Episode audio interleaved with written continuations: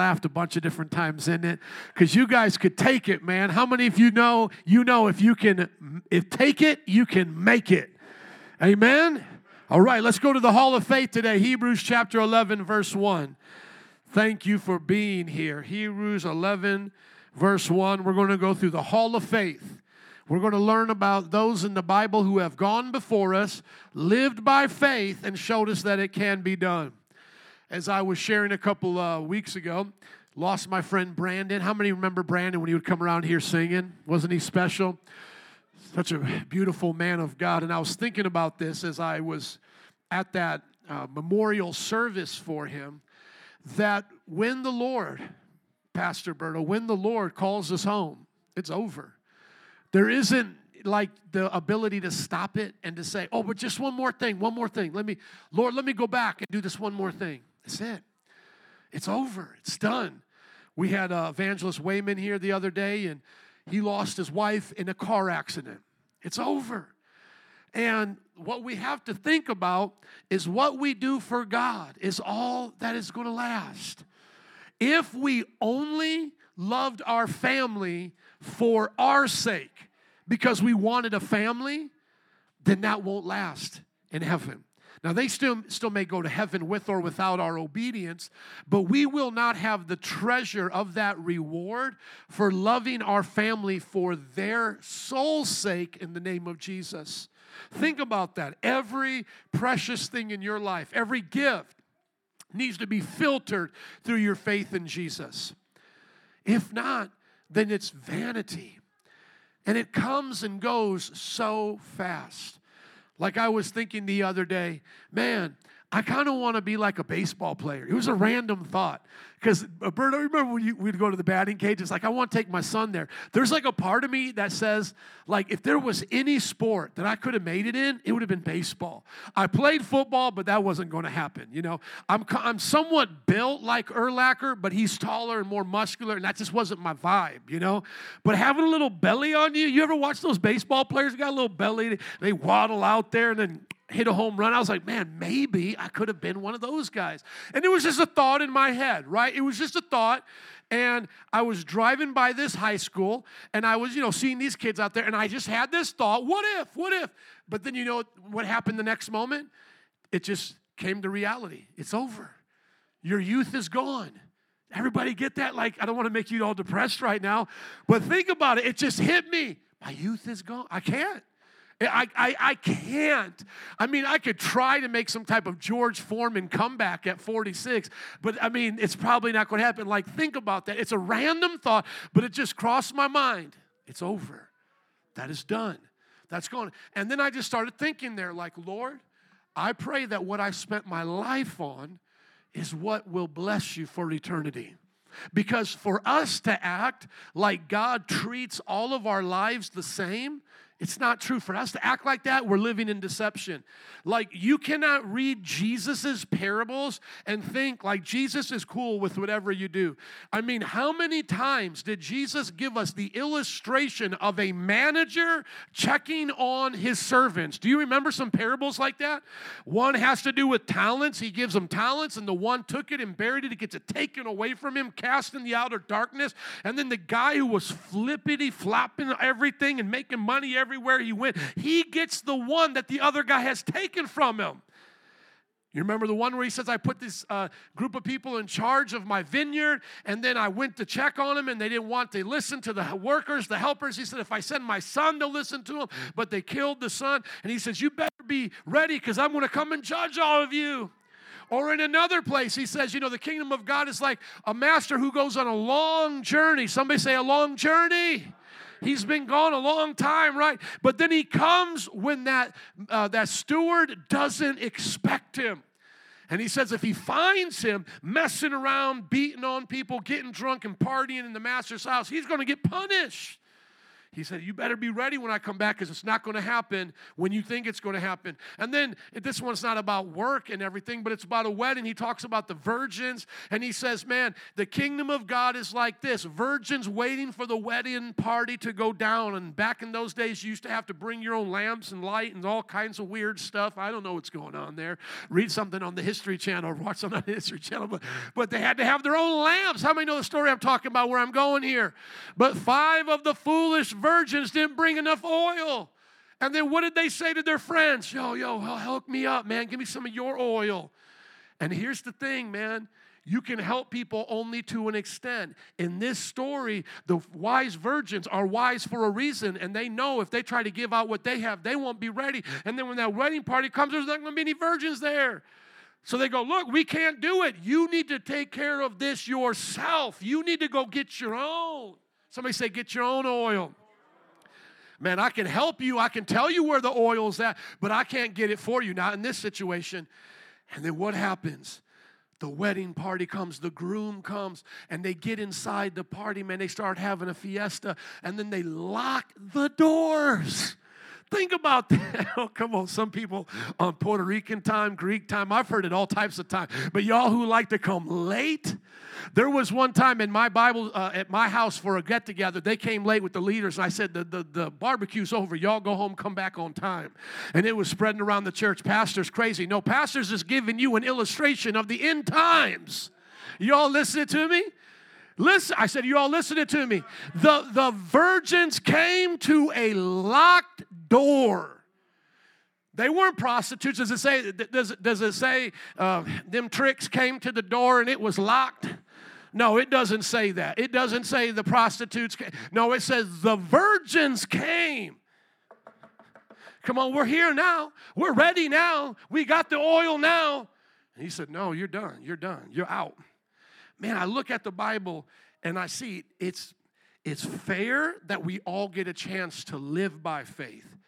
But I'll tell you what, on judgment day, it's not going to seem fair to those who get rewarded a lot and those who get embarrassed and don't have a lot because they're going to think that God was picking favorites. But here is the thing God favors those who live by faith. God favors those who live by faith, and it is fair because everyone has a chance to live by faith. Everybody say, live by faith. Amen. I want to live by faith. I want to live by the belief that Jesus Christ loves me, died for me, gave himself for me, so that in this world I don't live for myself, I live for him. I want to live by that faith, not by sight, not by what it looks like, so that when I see him face to face, there is a reward for what I did. My wife just did a devotional with the staff, and it was really deep. Everybody say, deep. It was deep. It got you to think about your motives as being a leader for Jesus. So she gave this to our leaders as a devotional. Is your motivation one that is intrinsic inside yourself between you and God, or is it extrinsic as the way you look at how others will perceive you and how you'll be a leader to others? So is your motivation to be a leader because you get to be in charge of stuff, or is it because on the inside, intrinsically, you love God and want to serve?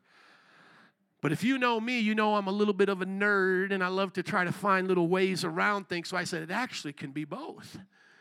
Because notice this, my friends, when Jesus saw the disciples arguing about who would be the greatest, he didn't say, None of y'all going to be the greatest. Y'all going to be a bunch of losers in the kingdom, so get used to it. You're just my servants. Notice what he says to them Whoever wants to be the greatest must be the servant of all. He doesn't take from them the motivation to want to be great. He doesn't take from them the idea that you should want to be looked up to. He just said the way you're going to be great is going to be a servant. But notice this we don't call Jesus buddy and get saved, and you don't call Jesus the lover of your soul to get saved. How do you get saved? You call Jesus Lord, but he's still a servant, isn't he? But you have to respect him and call him Lord. And Paul the apostle did not make you, uh, you know, do all of these things to show how much you respect and honor him like we would see today in churches. No, but he said, if you really love me, you will follow me as I follow Christ. Sometimes the pastor says, Hey man, don't follow me, just follow Jesus. You need to take their advice and leave the church then. Well, well, we haven't seen you around here for a while. What, what happened? Well, the pastor told me not to follow him. What do you think I'm sitting there for? I'm not sitting here to listen to another person just like me. I'm listening to somebody that's supposed to teach me and lead me and guide me. Parents, don't say that to your kids. Don't, don't listen to what I, you know, don't do what I do, just listen to what I say. Don't do, don't give that advice. Listen to what I say and do what I do. Amen? Now, when I say that to you, follow me as I follow Christ, man, you better understand the fear of God comes into my heart. And that fear of God doesn't just start and stop right here when the bright lights are on. That means something to me when I'm getting up in the morning and I'm feeling lazy and you're not around. But I know Carlos has got to go fix some air conditionings. I know Andrew's got to go fix some plumbing. I know you got to go be a teacher. You've got to go work at your job. And then here I am. Oh, man, I don't know. I don't know if I feel like doing it today. Just reading the Bible again so hard being a pastor. Seriously, man, sometimes you listen to these pastors and they remind me of uh, Zoolander when he went to go work in the coal mine one day, you know. I think I got the black lung pops. you know, these pastors are like, nobody knows the troubles I face. I'm like, you need to talk to an electrician. I think he knows. Go talk to a plumber. Go talk to a waitress. You know, I think they know. Not everybody likes them every day. I mean, we as pastors try to get off easy sometimes, but but hear my heart with this. I want to have the fear of God in me where every day I'm going 10 for Jesus. I'm going all in. I want to go all in for Jesus. I want when Jesus looks at my life, God forbid, even if it were to happen today, if, it, if my life is put on the balance of eternity, what did you do with it, Joe? I don't want to be ashamed. I don't want to be embarrassed. I know that there are things in my life I could have done differently, and truly I have repented for those things. But I want to be uh, not only for God the best that I can be, but I want to be that for my wife, for my kids, for my family. And every person here, please hear my heart. You may not be holding the microphone today, but your life is a sermon to the people around you. And in some ways, I'm actually envious of you because you get to be in a place where they're not expecting you to be a pastor. And so when you are a Christian and you're not like me as a pastor, I'm kind of envious because it makes them think, like, man, what do you get out of it?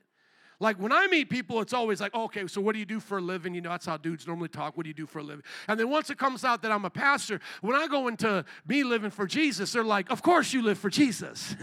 You're a pastor you get something out of it. You get motivation. They, they get you a parsonage, you know. You get to use the, the church card and go out and buy stuff, you know. And I don't do it for myself personally, but that's how they think, you know. And they're like, you get something out of this. You get to talk in front of people, you know. This is your Steve Harvey show. But I, am envious of many of you because I haven't always been a pastor, obviously, because you remind me when I first got saved and I was roofing. And I would talk to the men about being a Christian. See, then it wasn't because I'm a pastor, it was because I met Jesus. Was because I love the Lord. That's why.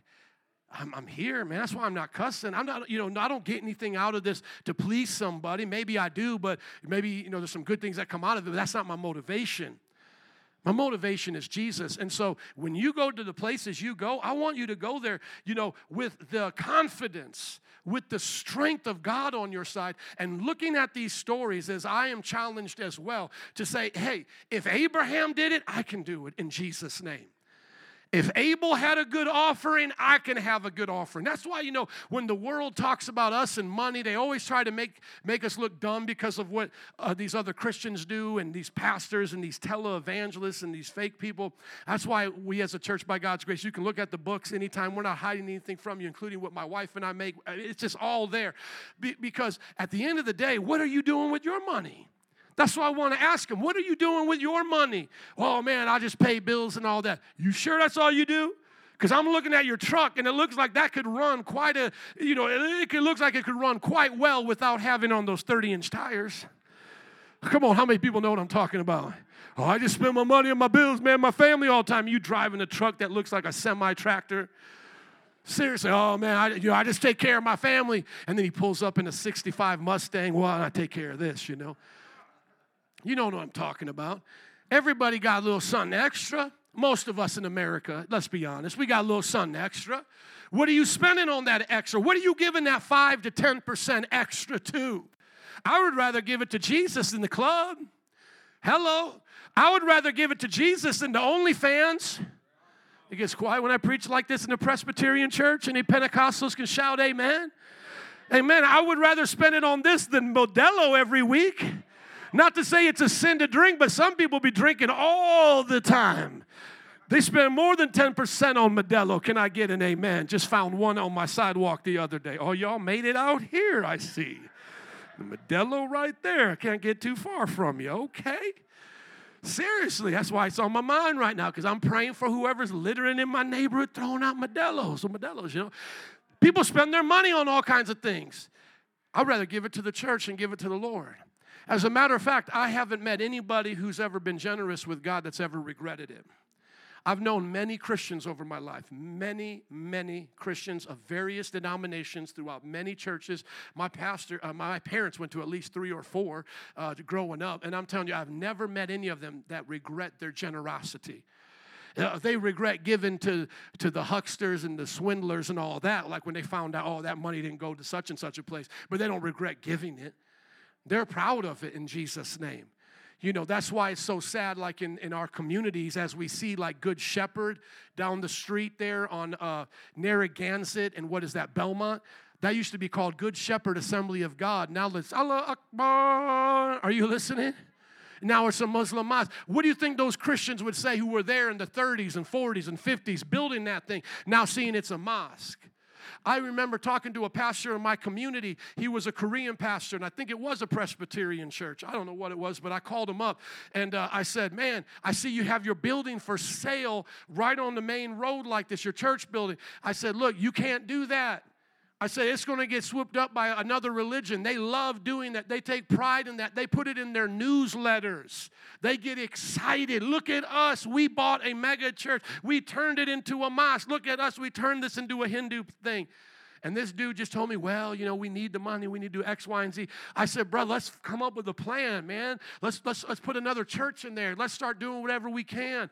I'm talking to this man. And he said, well, we just got to do this and that and this and that. You know who ended up buying that building? the Hindus. It's a Hindu temple there. And it breaks my heart every time I drive by it because there's still some Christian ornate things there in the midst of the Hindu gods on the building. Could you imagine that? We're not saying we don't love them. I mean, I love my Hindu neighbors. They should be able to have freedom of religion in this country. They don't give it to us in theirs, but we have we have a better moral system. Amen.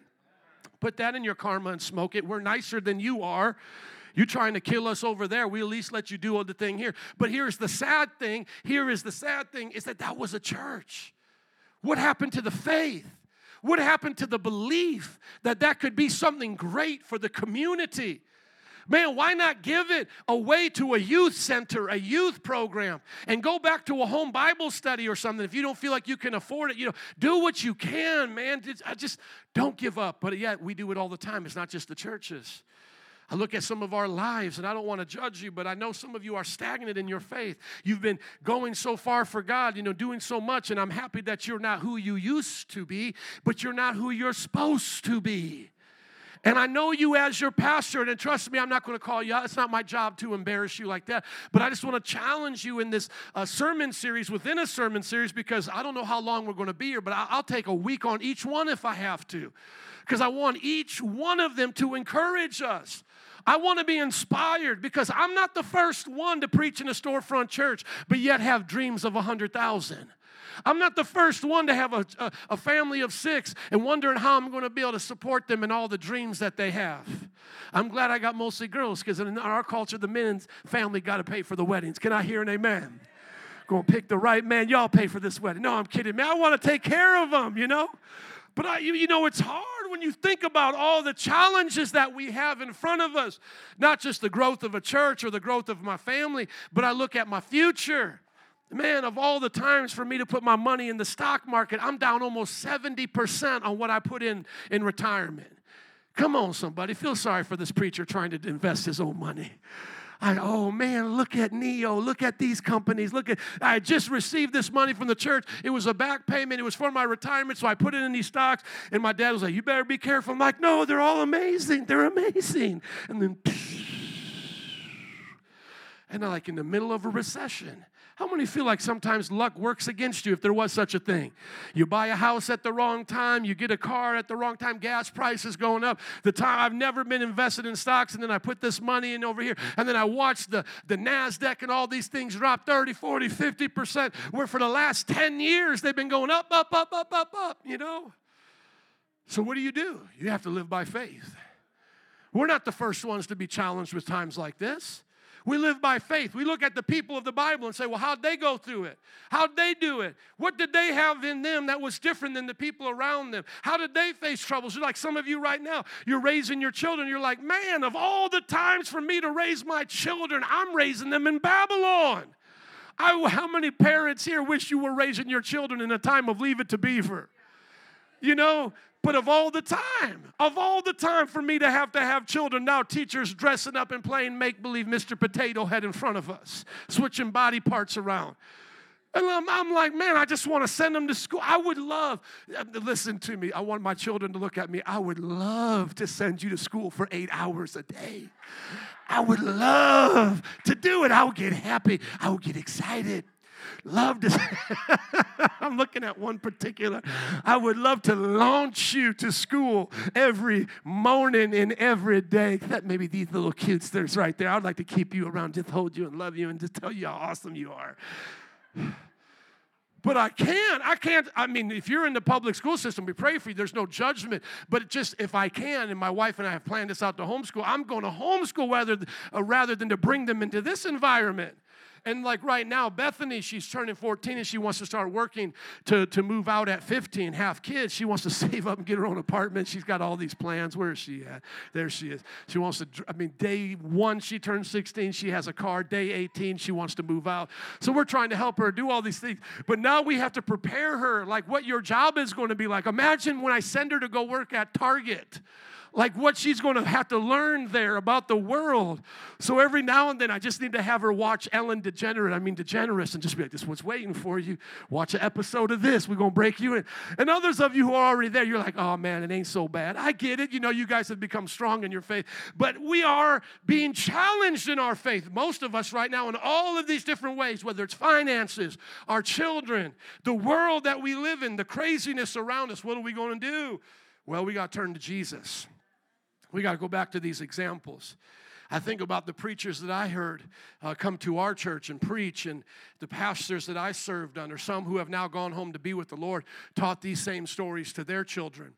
And uh, they're not just useful fictions, these are true stories. These are people who lived and were to live by their example. Follow them as they follow Christ. And you're going to see uh, from the first one that we're going to get into here in just a moment, we're going to see that Abel died for what he did right. That's, that's going to be the story. I mean, we're going to get into in just a moment. That sometimes doing the right thing will lead to the wrong result in your life. And you may be confused and go, man, how did this happen? I mean, think about this as I skip ahead to the story here a little bit. Think about poor Abel. What did this man do wrong? He didn't do anything wrong. He served God. God, here's my best. Here it is, Jesus. And I don't even see him being like cocky to his brother, like, nah, nah, nah, nah. You got some nasty old stuff you giving God. Look at my good stuff. God's blessed me. I don't even see him being like that. I just see him minding his own business. He's loving God. He's happy to be there. He gives the first of his flocks to the Lord. He's like, yes, God, you deserve it all. I want you to be blessed by this. And then what does his brother do? Gets jealous and then kills him. There goes Cain. Think about that. One of the most righteous men of the earth. There he goes. Oftentimes we think life's not fair because we lose people that we know are good. Sometimes, and listen, man, I ain't got nothing wrong with, I have nothing against homeless one-eyed Willie that's by my street corner all the time asking for money and all that. But I'll be, I would lie to you if I didn't sometimes secretly wonder, why is that dude still alive and my sister died drinking and driving? You get my point? Why do some of these murderers and these acts and some of these worst people you've ever can think of, they're still living after all the drugs, after all the crazy stuff they did. And then Lauren, she lost her mother to cancer at a young age. and others die early. And you just think to yourself, these are good people. These good people should be on the earth. This is right at the beginning, though. Here's Abel gone from the earth, and Cain gets to live his life. So you're going to start to learn that faith is not always going to be fantasy. Sometimes it does end in a fantasy. I think I thank God that I married my fantasy right there. I had faith for something to come that I could not imagine. This is the one right here. Amen. This is the one. I had faith, but I would still be serving Jesus even if I was going to be a bachelor to the rapture. And that would seem strange, wouldn't it? Like a pastor, he's in his 40s, he's single, and, and he's been out there on the dating scene and he's still single. Y'all would probably be signing me up for some reality show, you know. Try to help my pastor, dear so and so, help my pastor find someone to love him. But I mean, I would have to be here either way. I would be serving God either way. And yet, my fantasy did come true. And there's others that, they, that didn't come through. Like, like thinking about my friend Brandon, he married right at the end of his age. I mean, at, at, you know, at the end of his life, and he never had any children from his own loins. So he adopted those children that he had from the, the woman had from the first marriage, but he doesn't have any children from his loins. See, if I was to die right now, my generation lives on. Amen. See, and but you know, he doesn't have any more children. His his DNA at, at, at that time it died when he died. Now, how many are glad to see little Luke is coming up right there? So anything happens to me, he's going to keep going. Where's Titus at right now? Go lift him up. Get him up from that church nap. Or is it it's going to be trouble? No, never mind. Let, leave him alone. He's kind of too much like me. He's a little too much like me. Open up your Bibles, Hebrews chapter 11. If you're ready, somebody say, I'm ready. Let's live by faith. Now, faith. Everybody say, now, faith. That's the first thing you're going to learn today in the lesson is faith is now. It's not yesterday, it's not going to be. Now faith is. Faith is something you and I have to have every day, and it needs to be now. Ahora. In the moment, faith is now present with us. Now I'm going to go from the King James. Now faith is the substance of things hoped for, the evidence of things not seen. Now we get into two uh, difficulties when we say our definition of faith. The first one comes from the world, the non Christian, the agnostic, atheist type sassy person.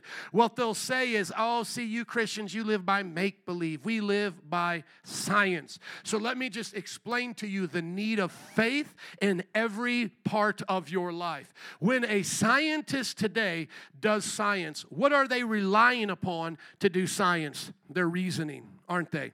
And can you see reasoning? Can you see it? No, you cannot. So they're trusting it, aren't they? See, there you go. Hold up. Wait a minute. See, put a little God in it. Are y'all tracking with me? The scientist says, Oh man, I only believe what I can see. Well, hold on. How do you know what you see is real? You have to reason it, right? You have to use logic. But can you paint reason in a laboratory yellow and test it and put it into a, you know, one of those little beakers and stuff? No. Can you do that with logic? No, and I know you guys have heard this many, many times before, so I won't belabor it, but I want you to think about this. Everybody has some kind of faith, everybody has something that they believe in in which they cannot see, but not all faith is created equal. In other words, what we are saying we cannot see, but what we believe is the God who made everything. Now, let me ask you this Did Adam and Eve see that God? They did, and they still sinned. So seeing doesn't mean you're going to be obedient either. Did Satan see that God? He did, didn't he? But he didn't obey. Did the people of Jesus' day see Jesus? That's right, and they didn't obey. So we're not saying that when you see, you will believe. Because if you don't believe without seeing, you won't believe when you see. Pharaoh's army saw all the things that God was doing, and they were still foolish enough by sin in pride to run into the Red Sea that the very God who had tortured them the, the weeks before had split apart. See, sin will make a fool out of you. So we all believe in something, and there are things we choose to believe in, and there's things we choose not to believe in. How many believe in the chupacabra? Does anybody here believe in the chupacabra? Does anybody here believe in the boogeyman? Some of you, like, kind of, sort of. Okay, listen, they're, they're not real. Now, but hold on. But how many believe in Bigfoot? Might be a little bit more. Hey, there's probably somebody out there. He's been out in the woods for a while. He's little, you know, he's a little, uh, little sketchy dude. Okay, but aliens, see, see, now we start to change, right? See, we all know that certain things are not true, but then we start getting to these other things that could be true. Now, what am I believe about aliens? I believe they're angels, okay? Fallen angels, demons particularly. And that is a part of what the Bible says. Everybody get this signs in the heavens and on the earth below is a part of our end time judgment. And so, what if what we think are aliens are actually demons in ships messing with people, and they're going to continue to do that when the Antichrist rises up? And for those who think that angels cannot manipulate crafts and be in crafts, remember that even when Elijah was taken to heaven, he was taken in a chariot. So they can manage equipment, okay? Just because they're spiritual beings doesn't mean they can't touch things. When they came on the earth in Sodom and Gomorrah, they touched a whole bunch of things and then destroyed the place. Amen? Okay, so everyone has a limit to what they say, ah, I'm not sure I believe. And then others like, man, that could be true, that could be true. And now, where does Christianity uh, fit on that sliding scale of faith? I think it fits on the thing that has to be true, and it's impossible for anything else other than Christianity to be true. In other words, I believe it's the foundation of all knowledge. Let's start from the very beginning. Couldn't something come from nothing? No, so there has to be a something, right? It's impossible that nothing produces something, correct? Okay, so now we're, we're dealing with impossibilities. It's impossible from all that we know and understand. The next thing is is this something organized? The universe, including you in this universe, is it organized or disorganized? It's organized, and when it's disorganized, we don't like it and we can tell something's up, right? Okay, now, something comes from something, and this something has to be able to organize. That's what I begin to call a God. Does everybody get that? Now, what do I attach to that belief of God? I attach morals and other understandings because of the holy prophets and what God has spoken before. But notice, I didn't have to go to the scripture to say what I just simply said about the belief in God. Now, what kind of God is that? I do go to the revelation that He's given me. At this point, people may say, well, there's other revelations we should look at. And I grant them that request. And I'll put those revelations in one of four buckets. Can just be legends, just people making up stuff. It could be demons messing with them, trying to trick them. Or it could be the people actually had an encounter with God but misunderstood it. So God, the one like the one true God showed up to them but they misunderstood what was going on. So just basically think about it. Is it legend? Is it demons? Or is it God actually showing up and people misunderstanding things? That's how I can go through the, the world religions. And guess what? When I come to uh, Christianity, and the fourth one would be would be God showing up, and it would be the truth. When I look at Christianity, it goes into the truth bucket, and when I look at all the other religions, they go in one of those three buckets right there. Most of Hinduism, like Greek mythology, goes into the legend category. Most of that's not even true, even based on what demons did. Then you get into Islam and you get into uh, some other faiths. And yeah, some animist religions where they have witch doctors and some things. Yeah, those are probably demons. And then when you go into the world history of some of these different uh, civilizations, and as I've talked about before, uh, the book Eternity in Their Hearts that documents what these uh, uh, indigenous people groups were like when missionaries reached them, a lot of them had revelation, I believe, from the true God, but misunderstood it or corrupted it over time. How many believe God reaches out to people? Amen. And then lastly, I believe the Jewish people actually heard from God. Now, if the Jewish people didn't hear from God, why in the world would they still be here? Are the Hittites still here? Are the Canaanites still here? Are you listening to me? No, you look at all of these nations that they were always in conflict with the Edomites and all of these other people, the Moabites, all of these other people. Why are the Israelites still here? Were they as big as the Egyptians? Were they as big as the Greek and Roman Empire or the Persians? No, they were little, just nothing of a nation, like the Hittites, like the Jebusites, like the Moabites, like the Edomites, and yet they're still here. So now we have to come up with an explanation. Well, God said that He would keep them here, that He would keep them here until His return. And notice that out of all the nations in the world, what nation has more people hating it than Israel? I can't think of any. Even though I've seen uh, the plight of the African American and studied it, what the Jewish people have gone through even outweighs that. And here's the proof Africans, those in the African continent, enslaved them. Think about that. They were the slaves of Africans for how many years? 400 years. Are you listening to me? And still hated in their own homeland while African nations have lived in their homeland. Yes, they, they've been dispersed by different uh, colonializations, but for the most part, you look at Africa and you look at the people who are there. How many know there's a lot of Africans in Africa? But where have the Jewish people been on the earth? Are they mostly, or had they been mostly in Israel throughout the last 2,000 years? No, they've been scattered all across the globe. But now somehow they're being regathered back to Israel. Could that be a prophecy being fulfilled? See, I think it's impossible to see it any other way. I don't think there's an actual explanation, whether you want to call it science, histor- historicity, or whatever example you want to go to, to point to me why the Jewish people still exist to begin with, why they were scattered from their nation for almost 2,000 years, hated by almost every people group on the earth at one time or another, and then survived with their own traditions to be able to be brought back to their land after the greatest atrocity atrocity known to a race, the Holocaust? How else do you explain that except by the Bible and Him fulfilling His promise to them? And then, last but not least, everybody say, My Jesus. Of course, I could have started there, but I'm going to end there. My Jesus. Ain't nobody like my Jesus.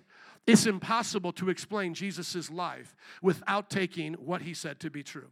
Some people try to say, well, he's a legend. He's a, well, if he was a legend, why did people believe in it and die for it when they gained nothing from it? When we talk about other religions that have legends, they have reasons to believe in them. If you were a Greek person, making up stories about your Greek gods got you promotion in the society. If you were in Rome and you did the same thing, this one gets you nothing, gets you put out. And as a matter of fact, who were the first followers of Jesus? They weren't pagans that believed God could become man, it was Jewish people. Jewish people who took their religion so serious that they survived all of those pagan regimes like Persia. And if you want to see what they were like, watch the 300, okay? These wicked regimes, they, they, they were surviving Babylon and Persia and all of these things, and they were never, ever to go back to idolatry, and they didn't. Are you listening to me? When Jesus found the Jewish people in Rome or uh, in Jerusalem, they were not idolaters. They had learned those lessons the hard way. In other words, because they had been kind of flirting with those nations, God said, I'm gonna, I'm gonna let you see what it's like to be under those nations of those gods. And he said, When you come out, you will never look at idols again. And from that point forward, from their captivity, they never went back to idolatry. And yet, you're going to tell me that Jewish people, while living in a pagan nation like Rome, now leave their understanding of God, start worshiping a God man, make up legends about him to be their Messiah that they thought would conquer the world, and yet he dies on the cross. They make up that story to believe in it, only to die at the hands of the pagans that would have left them alone if they would have just stayed Jews, it's impossible to come up with an understanding of Christianity without taking Christ serious. And what does he say? He says, when you, cut, when you put down this body, I will raise it up again. And he kept his word, and those men and women, praise God, went out and preached the gospel. And then here is the icing on the cake. Somebody say, Talk about Paul. Thank you, because Paul came from Judaism, and when he did, he came the most intense way, persecuting Christians on his way to kill more of them, like they had with Stephen. And yet now he converts to Christianity at the pains of losing the respect of his own people, and then to become an outlaw in the Roman Empire. The very people he said that Jesus, who appeared to him, told him to preach about. In other words, Paul died in Rome being beheaded by a Roman Empire because Jesus said, You persecuted them. Now you're going to feel like what it's like to be one of them and to pers- uh, be persecuted. And he sent him to the Roman Empire. Imagine the courage of that. And why would you make up such a story? A man that's a Jew killing the, uh, uh, the Christians that were Jews at that time. Why would you make up a story? I saw him. I'm now one of them. And now my assignment is to go to the Roman Empire and go talk about him. These are the stories of our Christian heritage. Amen. So when I say faith, as the scripture does, is the substance of things hoped for. I'm not talking about a make believe faith. I'm not talking about throwing in a quarter at the wishing well there at Six Flags in front of the carousel, if you've ever been there. I'm not talking about something that I haven't investigated. What I'm saying is, I have faith in that which I've investigated, in that which I hope for, and now that faith is what gets me through the things that I cannot see come to pass. See, our faith is based in evidence, folks. You're not taking a blind faith this, this generation now wants to say that faith is blind. No, that's what you guys have. Remember, you said something came from nothing. I ain't never saw that. That's blind faith. Everything I've ever seen has come from something else. And now I'm taking that on faith that came from my God. Do you get the difference? Where does the evidence lie towards whose belief system? The evidence is on my side that there's a creator God and He's an organized God and He's a great big God and He's a moral God because I got morals and I think about those kinds of things. And He gave us the people of Israel and they've been kept on the earth and there's no other explanation except His words and His prophecies. And then Jesus, His Son, came, death, burial, and resurrection. And this man named Paul writes most of the New Testament uh, epistles and he tells me his story. I see all of that evidence and the only explanation that makes sense is for me to trust the God that I have not yet seen. In other words, I don't have enough faith to be an atheist and deny all of that. Are you listening? I don't have enough make believe. I have real faith more than them, but I don't have enough make believe, fantasy type faith to do what they do. I can't deny it. That's why when I talk to non believers, I say, Well, you explain the thing then. You explain the world. And I always tell you this because they always sound so silly. Well, it was a big bang. And I say, well, who banged it, dude? Tell me you've at least thought about that. Tell me you didn't just stop the conversation there, man. Because honestly, they talk to us as if we've never thought through things. And I'm like, I'm like, man, I have thought through this more on the toilet than you have probably thought about it in your college classes. Y'all don't even take two seconds to think about, oh, the big bang, the big bang.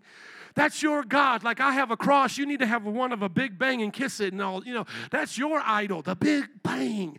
Who banged that thing, dude? Ask the next question. What bang? You know, this, this is so common sense to us. And then when they tell me about Jesus, oh, he was just a myth, I'm like, what myth do you know of like this one? Tell me.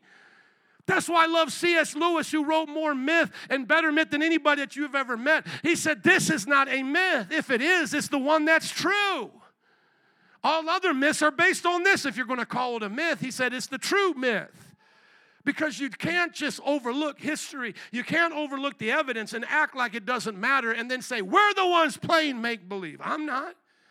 I'm real about this. How many are real about this? If you showed me Jesus and there was the real Jesus and he didn't raise from the dead, Paul said, We're none. But you haven't been able to show me the real Jesus. Amen? Come on, somebody say amen. They can't do it tell make believe stories like the Da Vinci Code. Man, that's make believe. Zeitgeist. Oh, he's like Mithra or he's like Osiris. No, you haven't studied them and you haven't studied the Bible. I love it when our guys finally put this information out there because we all don't have time to do it. I mean, you're on your job, I'm doing my things too. You can't myth bust every one of these mythicizers and all of this. But I'm so glad when my friends get out there and do with their PhDs, you know. They're like, man, Osiris resurrection was like this, this, and this. They believed it became a, you know, an animal and then came back. I mean, they tell the whole story of what they're trying to say is comparative to Jesus. Nothing like Jesus. Nothing. We're telling you a man of history raised from the dead and changed the world that we now live in. When you read his teachings, it's as relevant today, if not more, than the newspaper. Can I hear an amen? The Bible gives us the words of life. And if it didn't work, I wouldn't be here anymore. I would have just got some goosebumps at my mother's kitchen table, and then I would have moved on to being spiritual like everybody else in my friends group. How many know spiritual people? Right, it's spiritual, man. They go to the buffet of religion, a little bit of Buddha, a little bit of Jesus, put a little bit of you know stuff on there, and it's like, oh, here's my here's my spirituality. No, the Jesus clearly just he made himself different from every other person. Jesus distinguished himself, thank you, Lord, that's the word, from any other false prophet or anyone claiming to do such. So look at this definition again, please, because I want to correct it from our generation that wants to say you and I are playing make believe. We are not. Faith is a what? The substance. Does a substance have a substance about it? Yes. Is a, is a substance something that's make believe? No. What I have as faith may not be able to be seen in every way. I don't have every answer. I can't point to the angels in the sky. I, that, that is true. So I have faith, yes. But remember, so do they. But my faith is a substance. It is a concrete thing. You can build on it. You can base your life on it. It makes sense for what I'm hoping for. I love what one man said as he was brought to the Museum of Postmodern Art. And you guys have probably seen those things, splatters on the page. Look how deep that is, man. That guy's an amazing artist. And then, you know, you see these things, you know, this pottery and it's all upside down and all this and that. One man said at the museum, he said, Well, thank God the architect didn't build the, the building here that we're in postmodern, right? Because if the guy said, hey, put the concrete ceiling up there and then put the nice, uh, you know, uh, uh, floor, I mean, the wooden roof down there, how many know the thing would tip over and break, couldn't hold the weight? The guy who built the, the museum for postmodern art couldn't do it saying truth is relative. It's in the eye of the beholder. Okay, so Carlos, we're going to go build something. And you know what? The foot that I use is going to be different than the foot that you use, and the yardstick is just going to be in the eye of the beholder. You ready to build something? and the weight that we decide, the poles and all that, the, the weight is just going to be in the eye of the beholder. And how many believe that that would end in a big crash? But that's what the world wants to do with religion. Oh, well, there is no absolute truth. What do you just ask them in return? Is what you just said absolutely true? Is that true? Oh man, you know, I just think everybody should have their own way and you know, you should just leave everybody alone. Well, then why aren't you leaving me alone? Why are you pushing your way on me? Why are you telling me what you think, right? And so people always try to say these kinds of things, but they don't see the contradiction. See, our faith is a substance of things hoped for. Now, watch this. Somebody say, an evidence of things not seen. Socrates is a man. All men are mortal. Therefore, Socrates is mortal. Did you see that? Did you see it with your eyes? No, you didn't. You met Socrates, y'all? You did? You've checked out every man to see if they're mortal. How do you not know the man sitting next to you is Superman? You see, the moment we do logic, we're basing it on known truths that we trust are true. We trust that there was a man named Socrates. We don't know. We didn't meet him. We didn't hang out with him. Hey, Socrates, what's going on? We don't know him. And then when we say all men are mortal, we're saying all the men that we've checked out, right? Because there could be a man over here that's lived to be a billion years old. We don't know. But we do this all the time in logic. That was one of the first syllogism that came out.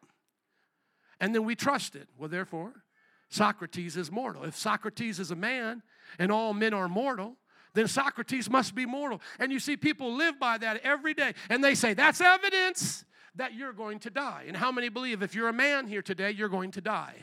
And why do you have that belief? Because of that syllogism I just gave you. But could you be possibly the one man that never dies? You could be. But we don't live that way, do we? We live based on the reality that since so many men have already died, we make the statement all men are mortal. And you go to a college and you say all men are mortal, and nobody disagrees with you. And yet you want to say all men come from God, and then they want to call you a fool. Right? Are you listening? Well, show me God. Show me God. Well, show me all men are mortal. Go and check every single man. You see, I'm showing you God the same way that you're showing me mortal men. In the fact of I know something can't come from nothing. And if this something is organized and it's as big as we see it is, we haven't even found the end of it, and it's pretty big, it must have came from something we would call a God. And then if somebody says, well, then who created God? Then, then we're not talking about the right God because my God doesn't have a creator. Go talk to the Mormons. They believe gods have gods. Are you listening? So if you think a God has a God, that's not the one I'm talking about. I'm talking about the I'm talking about the end game of all gods. That one right there, the starting one. That's the God. The God that's the creator of all of the other gods. And the Bible even says he's the God of God. So whatever one you're making up, he's the God of that one. And if I had time, I would take you through the book of Genesis and show you just how there he is making fun of those gods because those gods believe that the great depth is where they came from and he is over the great depth and from there he makes the earth. Can I hear an amen? They believe that their God came out of that primordial goo and he's over that goo. And then light to them was their God. Like in Egyptians, um, they believe the sun was God. But our God speaks light before there's ever even a sun. Can I hear an amen? And then he speaks the sun into existence and all the other stars and tells them where to be for as long as they're going to be there. He's the God of gods. There's nobody like him. He's the first and the last. Amen. So when people say to me, Joe, you don't have evidence, yeah, I do. I have the Word of God, all the things that are proven true throughout science and history, and never contradicts this when it's done right. And then I have faith that explains it all. See, think of faith not just as something you're believing like make believe, but faith is something that holds all of your beliefs together that you can't quite tie together yet because you don't have the ability to do so. Just like you would have faith in logic. All men are mortal. What are you using when you make that statement? You're making a faith statement in logic that you don't have to go and check every single man. Can I hear an amen? And it's the same thing. I don't have to check every way that something can come into existence when I say I have ex- a faith in God that creates everything. Because from everything we know, it has come from something. I trust that. Now, how does that apply to our everyday lives? Look at it, verse 2. This is what the ancients were commended for. This is what the ancients were commended for. This is now where we live. We live by faith we live like them. Look at verse 3. By faith, we understand. Do you see how that works? By faith, we what? Understand. By faith, we do what? We understand. So it's by faith we understand everything. Everything. Notice this that the universe was formed at God's command so that what is seen was not made out of what was visible. And that would only make sense. Can I be my own mother? No, I can't be my own mother. So that means whatever made me, if you're looking at me, you're not seeing what made me. Is my mom here today? No, but how many know I was made? But it's not visible who made me right now, but you know I was made. See, that's what the ancients were commended for. They understood that the entire universe had been made, but it couldn't have been made by itself. That's what some people will say. Well, the universe, it banged on itself, it did it to itself. Oh, it can do that? It can be its own mama? Okay. Tell me more about what happens in your make believe world. Do elephants fly? Seriously. Well, it did it all of itself. And then it came from a multiverse creator. And then where did that multiverse creator come from? Oh, it came from another multiverse creator. Oh, so you just make up a bunch of stuff, making up a bunch of other stuff. See, that's how they think, and they call that science. Seriously, uh, Neil deGrasse Tyson will get paid millions of dollars to tell you about the universe and how it just came from itself. Does anybody here that believe that things come from themselves? No, none of us believe that, but we're called the dumb ones. See, it's by faith the ancients understood that if the universe is here, it did not come from itself. Hallelujah. Come on, somebody. God had to command it, God had to speak it. Because God couldn't have had tools to build it, because what would those tools have been made out of? You see, at the very beginning, in the beginning, God, in the beginning, God created the heavens and the earth. If God is anything of, has to do with heavens and earth, then what's his creator? See, if he's the creator of heavens and earth, that means whatever he is, it is not heavens and earth. And whatever he used to create heavens and earth couldn't be heavens and earth. Because how are you going to build a hammer to make heavens and earth if it's not a part of heavens and earth? What is it a part of then? Are you listening? This is one of our arguments towards Arians who say that, like Jehovah Witnesses, that the Father created Jesus first, and then through Jesus, He created everything else. That He's the first of all other creation, that all other creation came from Him, but He's the first creation that creates everything else. Not only is that not taught in the Bible, it's not logically sound, because if there's not heavens and earth, it's waiting for Jesus to create it, and there's only God, where does He put Jesus? Where does Jesus exist? If he's not God, existing in the nature of God, and he's not in heavens and earth, because isn't that where angels are, is in heavens or in earth? Where does the Son of God go then? He can't be somewhere. He just can't be anywhere. He has to be somewhere. So we teach them God, Father, Son, and Spirit, created by his command, heavens and earth. And is that hard for us to imagine? I, I, I can imagine. It's not too hard for me. You ever created a video game at your command? I have. I've played around with those little sites before, those little codes. You created it with your command. Are you the video game? No, but you created that thing at your what? Command. When you hit enter and that code went in, it was created. Come on, think about it. You're not the two dimensional video game you made. You're not that object that you had made. You commanded it and it was made. It was something other than you.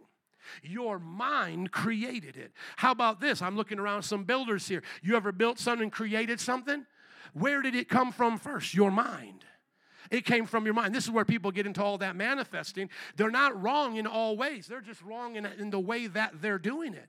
But if you're talking about us having the power to bring things out of our mind into the earth like God, that's exactly what it means to be in the image of God. The image of God means you can imagine and you can picture things that are not yet, and then by your command, they can come into existence. The only difference is you have to use God's stuff to command that other stuff. God didn't need any stuff but him, his own self to command it in that way. Can I get an amen?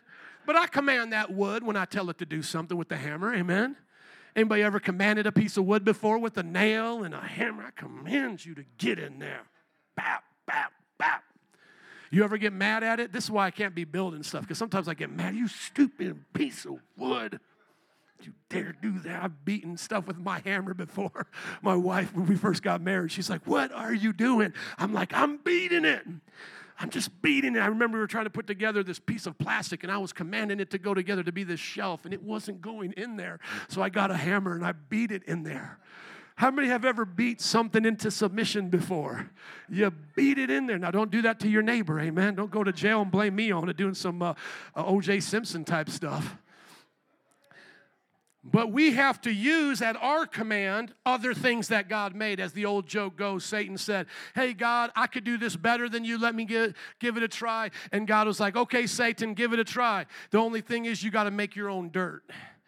You see, because God could command things that were not as though they were to be there, and then out of that dirt that He had commanded to already be there to make a man. And so, if Satan really wanted to see he could outdo God, hey, do what God did and try to make some dirt.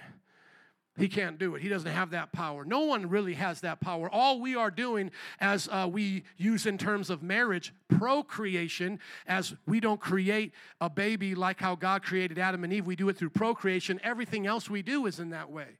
Building of these chairs, building of our ideas, songs, whatever artists you see is procreating from the image of God. Amen? So we know these things that we understand that the universe was formed at God's command, so that what is seen was not made out of what was visible. And so, brothers and sisters, if we have such a relationship with that God, then we ought to be daring in our faith. If we have that kind of a relationship, now we understand why nothing's impossible. And people used to make fun of us when we would talk like that back in the day. Until now we have all this technology and they're like man i guess some things are possible that we didn't think were possible. You know uh, the bible says you know speak to this mountain and it shall be removed. And everybody laughed at us as christians. And then now we see these things how easily they can be removed by earthquakes and all of this. And now we go like oh well, i guess it's possible you look down in the ocean, those used to be mountains. You know, the world used to be different. I believe that happened from the flood. And now we've we discovered all of these things. And they're like, well, I guess it is possible for mountains to be moved. Well, hey, what if you made those mountains? How much more easier it is it for you to move in? You ever made a mountain as a sandcastle? You ever made a little mound before? Is that pretty easy for you to move? What is that to God? What is this mount? What is Mount Everest to our God? If I can move a sandcastle right here and just go, whoop, you're going to move. You know, if I can do that with sand, how much more can God do that with the entire universe?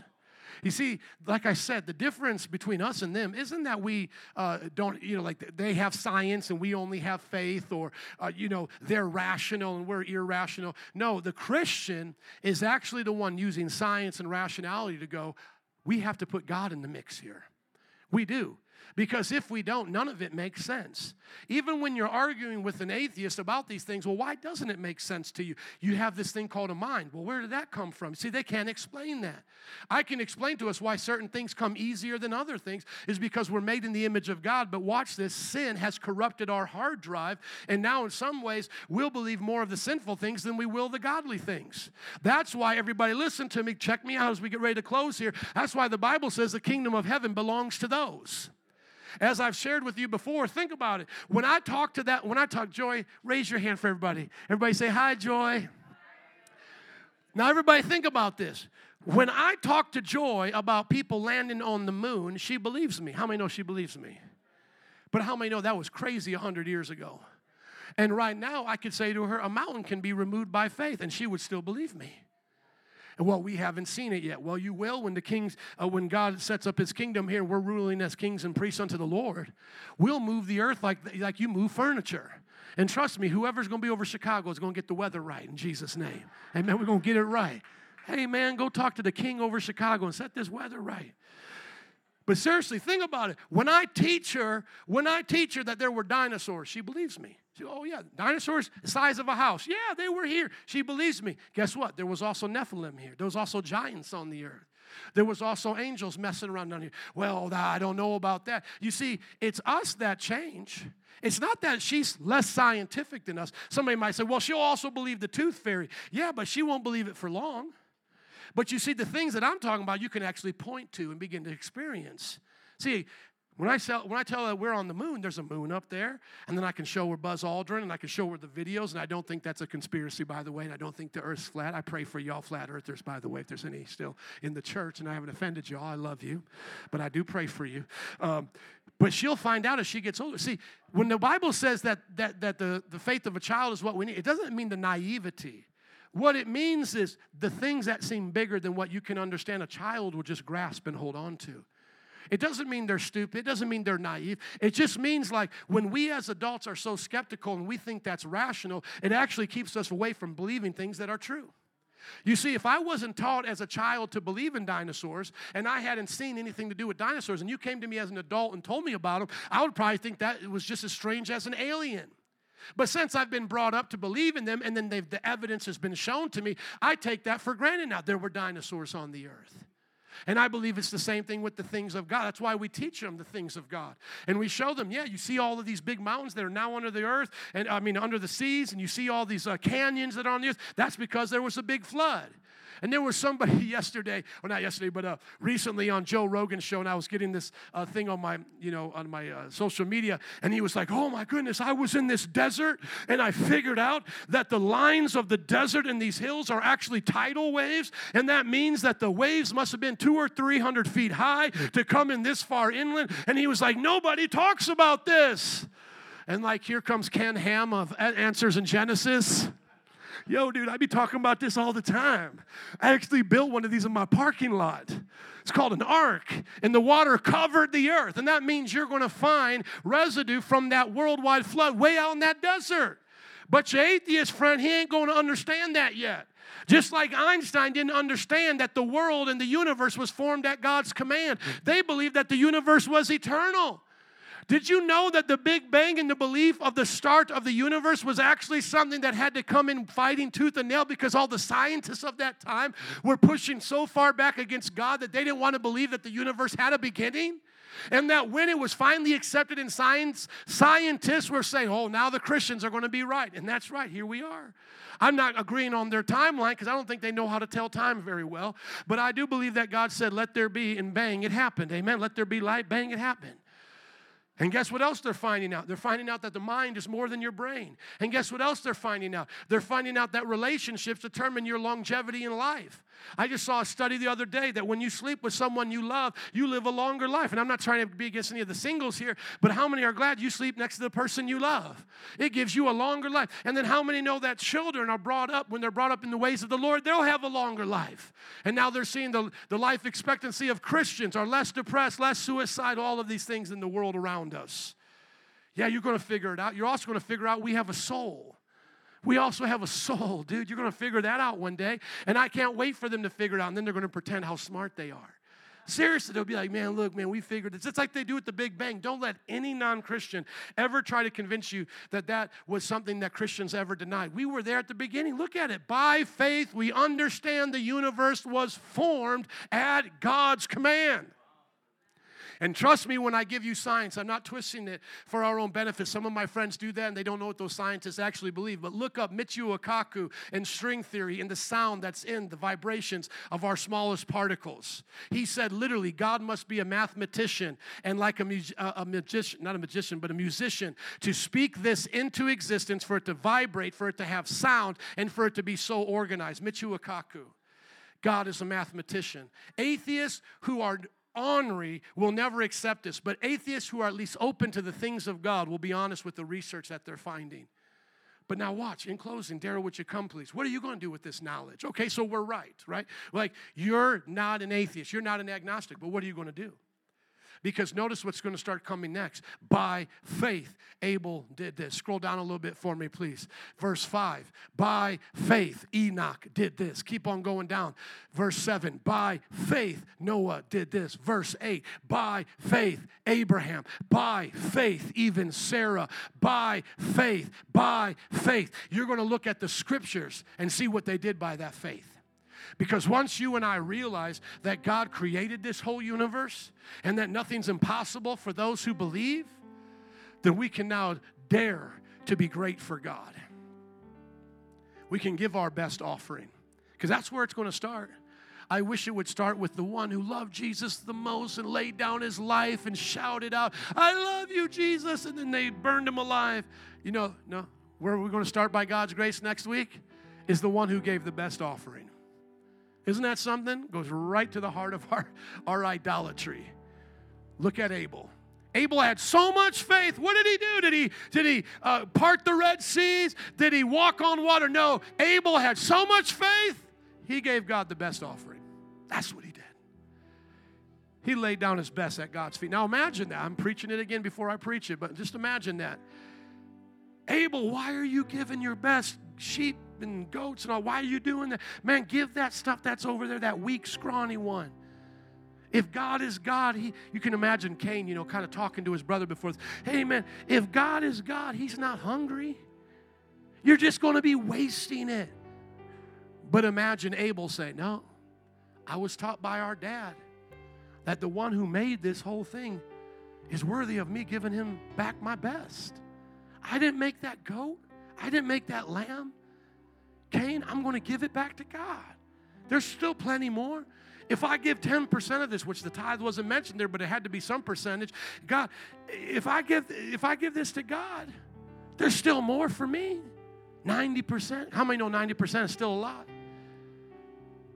Man, that's stupid. Look, I'm just going, you know, sometimes people think that the difference between them is one was uh, in agriculture and the other one was into horticulture, to the animals. So, so uh, Cain, he did wrong by bringing the fruits and, and, and all of that. And he should have brought an animal, bartered, bartered with his brother. No, that was not the problem. That is not what I believe at all. Because Bible says that you can give a grain offering. You can give these things as offerings as well. They're acceptable to God. But as we'll look at the story, it says that Abel brought his best, the first of his flocks to God.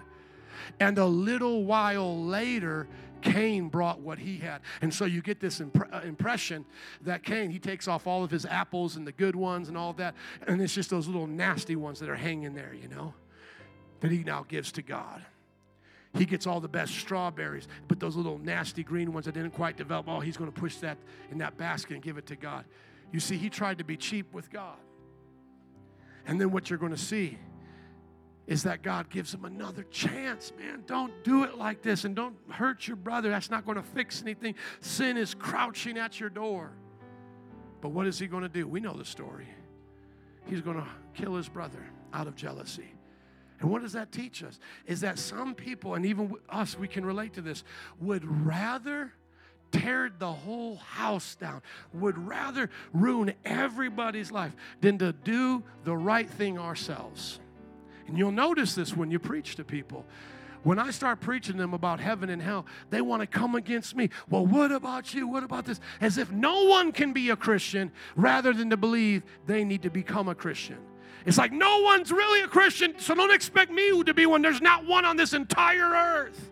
They would rather have the entire earth to go to hell in a handbasket if it was up to them than for them just to admit, yeah, I'm not doing the right thing, preacher. I need to do the right thing. Forgive, Father in heaven, forgive me. Instead of calling out for help, they would rather just tear the whole thing down. And sometimes, sadly, you see this in marriages. Instead of them wanting to work on it, they want to turn against each other and tear the whole thing down. Who cares if the children suffer, right? You've been around these situations. Or even in our in our city, as we saw the other day when those young people went down. Well, if we can't go to the park, if we can't have what we want, we're going to tear this whole place down. You're not going to have any peace. We're going to grab you by the hair, beat you in front of your apartment building. God have mercy. That's what happened in our city because people would rather do that than to say, I guess we got to do the right thing. People think about it. People would rather kill their baby than to let you raise it. Think about that. Think about the anger that gets inside of the human heart. But that goes back to Cain and Abel. And then as we go through the rest of these stories, Isaac and Jacob and Joseph. Man, I'll, man, I'll preach a whole nother message. My favorite Old Testament character is Joseph. Also, I'm named after him. But wow, when you look at his story, the troubles, the trials, the tribulation, and yet he remains faithful. Brothers and sisters, let's not get discouraged in our fight of faith. Amen. You're going to go through this life, and it's not always going to be easy. I get it. I'm with you. I have my sufferings. You have your challenges. But here's one thing that we can determine we're going to do we're going to go through it by faith. I'm going to believe God for better things today than I had yesterday. I'm going to do different today than I did yesterday because by faith I believe God's watching me. I'm not going to let up. I'm not going to give up. I'm not going to compromise. I'm going to put it all on the line. Just one last thing in closing pray for Dallas. I was uh, looking at Jared's uh, posts in our devotional that I was sharing with you about.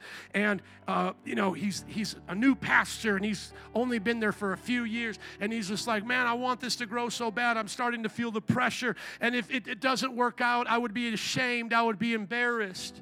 Now, let me ask you a question here. Would anybody here be ashamed of Pastor Jared if that church didn't work out? Would we say he's not a good man? But you see, pastors think like that, right? But I wrote him back and I said, Brother, I've closed two churches in New Orleans, two in Chicago. You would just be trying to catch up to me at this point. But here's the thing God never judges us based on our failures and successes. God judges us based on our heart to trust Him and love Him through our ups and downs. And he wrote me back with a little tear emoji and he said, Thank you, I needed that because that's what we feel sometimes. Oh man, Joe, if I put up a dream like this in my life, 100,000, I'm going to feel so silly if it doesn't happen. You know, I want to buy a house or I want my children to serve Jesus. And if I if I actually put my faith on that and, and it doesn't happen the way I, I think it is, I'm going to be embarrassed. No more embarrassed than Abraham counting stars in the sky, believing that's going to be the size of his family line. No more embarrassed than Joseph saying, Hey guys, when God takes you out, if you bring my bones with you, because I'm not an Egyptian, don't forget about me. And 400 years later, Moses said, Grab the bones of Joseph, it's time to go. The Bible teaches us that so many of our heroes face challenges. So many of them didn't see it come to pass. But we don't look at them like failures. We don't look at Joseph like a failure. We don't look at these men and women that way. We look at them like, man, they held on. They believed. That's what matters, is that you believe. You see, so often people say that's just make believe. No, my friend, it's the real belief. If I don't believe that this world can change, then what's the point, anyways? Right? But I believe Chicago can change. I've seen pictures. I've been doing a mission class, Augustine. I've seen pictures of Colombia. I've seen them change. I've seen pictures in Lagos or Lagos, Nigeria. I've seen them change. There's a building right now in Lagos, Nigeria that can hit that can fit over a half a million people. It looks like a uh, like a big airplane hangar, but these roofs and they have no walls, but it goes on and on and on for acres and it fits almost a half a million people. Why not believe for Chicago, brother? Billy Graham did it. Billy Graham filled up Soldier Stadium. Put up that picture in closing for me, please. Billy Graham filling up Soldier Stadium. What, what's wrong in believing, my brother? That's, that's all we have. Martin Luther King Jr. never saw what we saw today. He never got to see us in church together. He never got to see us, all of us here today, but he believed it. And what did he say? I mean, come on, you, you, you could say, well, that's just corny. No, it's not. He said, I have a dream. That the colors of all of these children will play together and they won't be known by the color of their skin, but by the content of their heart. And it took what? It took people getting pushed, pushed down and fire hose sprayed on them and dogs sicked on them for us to sit here today on a bus going home and not to think twice about it. This is my brother. This is my brother. This is my sister. I have a dream that we won't kill children anymore in our abortion clinics, but we'll adopt them. I have a dream that in our high schools, the young people will act like gentle men and gentle women. I have a dream that the city uh, that we love so much will be full of the glory of God, that we'll be able to leave our doors open at night and to help a neighbor out without wondering if they're going to steal from us. It's not that we're just here playing make believe. We, we're, we're actually doing the only thing that matters. Because that's what I would say to the skeptic is if I can't believe my wife is going to love me, then how do I get married then? Because I can't see us 18 years in the future, which this June is 18, am I right? 18 years. I, you could click on any one of those black and white photos. Thank you. I, I couldn't see 18 years at, at the altars, but I had to have faith. If I didn't have faith, how would I ever have love? Are you all listening to me as you're looking at Billy Graham? I had to stand at the altar. Come on, Brother Mike, listen to me, man, with your beautiful family. I had to stand at the altar and say, I believe in you. What I don't see, I believe that you won't hurt me, you won't leave me, and that we're going to grow old together. Well, what if this? What if that? Well, what if what if it does work out? I'll never hit a ball I don't swing at. I'll never hit the shot I don't shoot. And if we don't have faith, we all might as well die now. But if we can have faith for a better world, now we get up and we live, don't we? And that's why, sir, listen to me, or ma'am, working a job that you don't like today. You're doing it why? Because you have faith for your children. My father in law came from Greece and was a worker at Brach's Candy Factory, then a janitor at a high school. But he had faith that his kids could experience more. But he never saw it. But now he gets to come to a house where the children have room to play. And that's, that's what I saw. See, that's what he gets to point to say, now it's here. But what, if, what would have happened if he would have died? It still would have came. Even if I don't make to see a 100,000. Lucas, come on up here for me, please. Can somebody come to the conference or to the, the, the, Soldier Stadium? If Lucas is the preacher, would you guys come? If I wasn't there, but this was the preacher, come stand next to him, Evan. Come on, Evan. Let's give it up for another preacher's kid up here. If, if it wasn't me and Pastor Berto, would you come to see these men preach in Soldier Stadium? And for them to say before the audience there, our fathers, our family believed that we could meet together now with raised fists and arms against each other and fighting, but we could raise our hands in holy hands to God and worship. And it wasn't about the Bears, it wasn't about the Packers or the Cubs or the Bulls, it was about Jesus. I hope that you would come. It doesn't matter to me how it comes, I just want it to come. We have to believe. If we don't believe, we have nothing left. But, brothers and sisters, it was put in our hearts to believe. Every single one of you, this next season, as you come to church for our Heroes of the Faith uh, series, come believing things. Let us pray for you. Let us start to believe that your things will come true. One last story in closing. There was a, a, a, man passing by a storefront church just like this in Canada, and he came as a drunk and got saved. And then eventually his family came. And the young man was raised in church. That boy was raised in church because a church loved that drunk who was walking by an old storefront church. That young man became one of the top 10 billionaires of Canada, and now he supports the work of God everywhere he goes. You read the story of Chick fil A or of Hobby Lobby or In N Out Burger, or you read the stories of these great people who are movers and shakers in the world, and they all started off saying, I believe God can use me. I believe God can use me. I believe God, I'm no different than this other person. If God used them, He can use me. Do you see a difference between Billy Graham and these young men right here? If God used Billy Graham to do it, He can use our young people to do it. I pray over every one of us that if we are Christians and we totally believe that, we won't be the foolish virgins of this generation. we'll be the wise ones. We'll be the ones holding on. Amen. Would you stand up and give it up for Jesus today? Come on, I look forward to hearing you boys preach. You can be whatever else you want to be as long as you're preachers. You may be seated or going back to your seats there.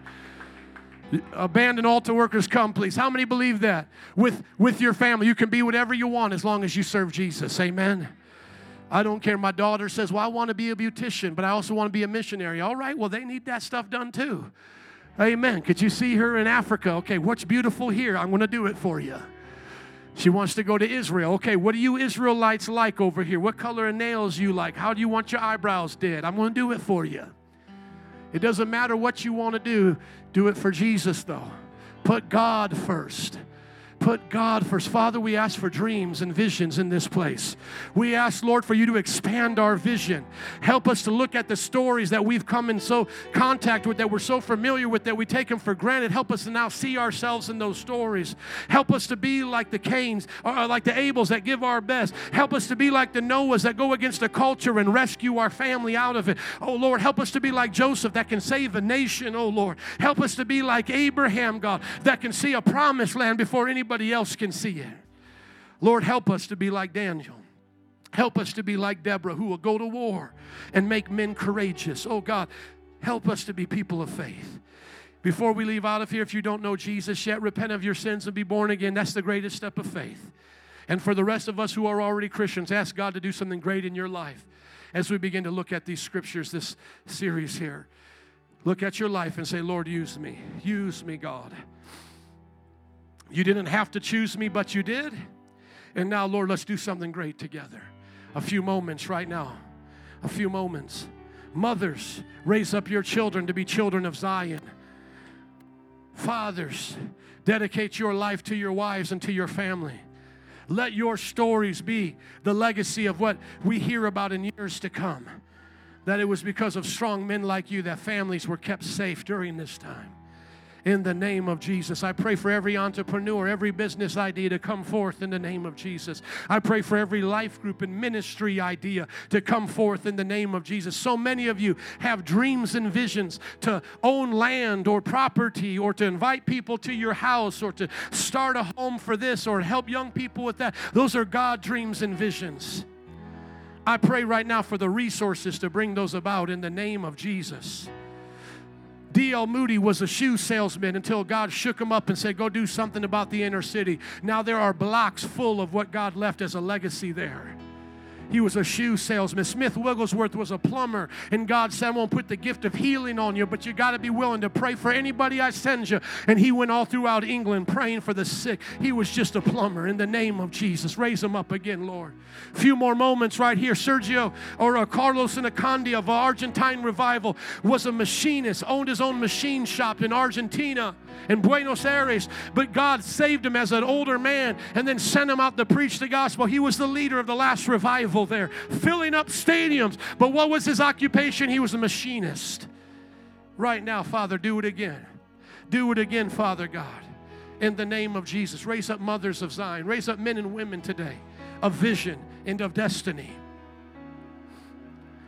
The founder of Spanx was a woman who said, I don't like the way my body looks. I'll use old pantyhose. And now she's a multi billionaire. Oprah Winfrey was rejected from every job, but said, I have a heart to talk to people. Where are the next ones in this house? Where is the greatness? A few more moments. A few more moments you have now can set a destiny in order. And even if we're forgotten, even if we're not the big somebodies, let us all be who God called us to be as those somebodies. Amen. Even if nobody ever knew about this church, at least I knew that I was serving God here. He didn't forget me. But I do believe there's greatness here. I do believe that God's called Christians in these last hours to be great leaders. There's a deficit of leadership in our nation, and it's time. Faith, faith, the substance of things hoped for the evidence of things not seen. Would somebody ask today the Lord to increase your faith? And when you pray that, that means you're going to obey the Word of God. Lord, increase my faith so I can obey the Word of God right now before we go. Increase my faith. Increase my faith. Get rid of stinking thinking. Get rid of a poverty mentality. Get rid of anything that says, well, because my generation or my family or my culture couldn't do it, I can't do it. You are who God said you are. You're more than a conqueror. Right now in Jesus' name. Father, I pray for great faith to arise. Remember, Jesus, he would say to the people, That's great faith. Everybody, he would stop them. He would say, Listen, that's great faith. Great faith arise in this place in the name of Jesus. And all God's people said, Amen. Anybody here today with great faith? You're going to go out and give it a try in Jesus' name?